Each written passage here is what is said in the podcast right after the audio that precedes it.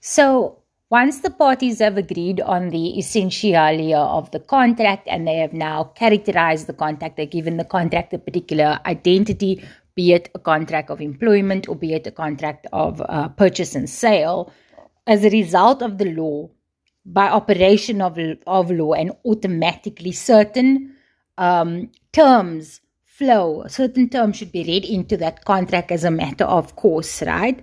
And so these terms are not required by law, right? You can't say that the law requires that uh, these terms be inserted, and you can't say that the law uh, imposes these terms. Rather, the terms is automatically considered to be part of the contract.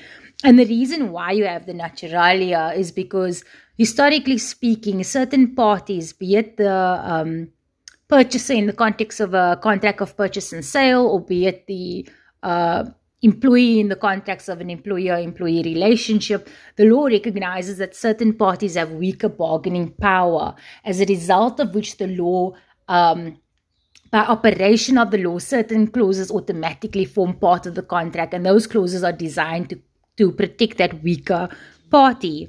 And these clauses that form naturally part of the contract it can either be as a result of the common law. So, in terms of the common law, certain terms are automatically considered part of a contract of purchase and sale, or it can be under statute. So, in terms of particular legislation, once you've identified the essentialia of the contract and the identity of the contract, certain clauses flow automatically into that contract as a result of legislation that requires those terms to be read into that contract by operation of law. Right.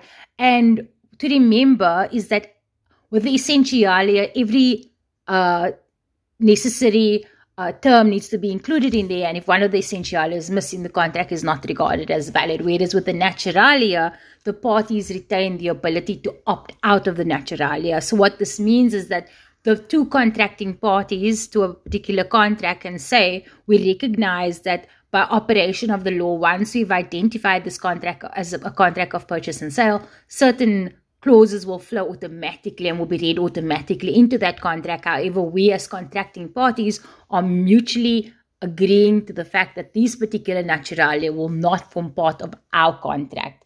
And where you have clauses which particularly show that the parties are no longer uh, going to be abiding by the naturalia, that they're opting out of the naturalia. These particular clauses in which parties opt out of the naturalia is referred to as the incidentalia.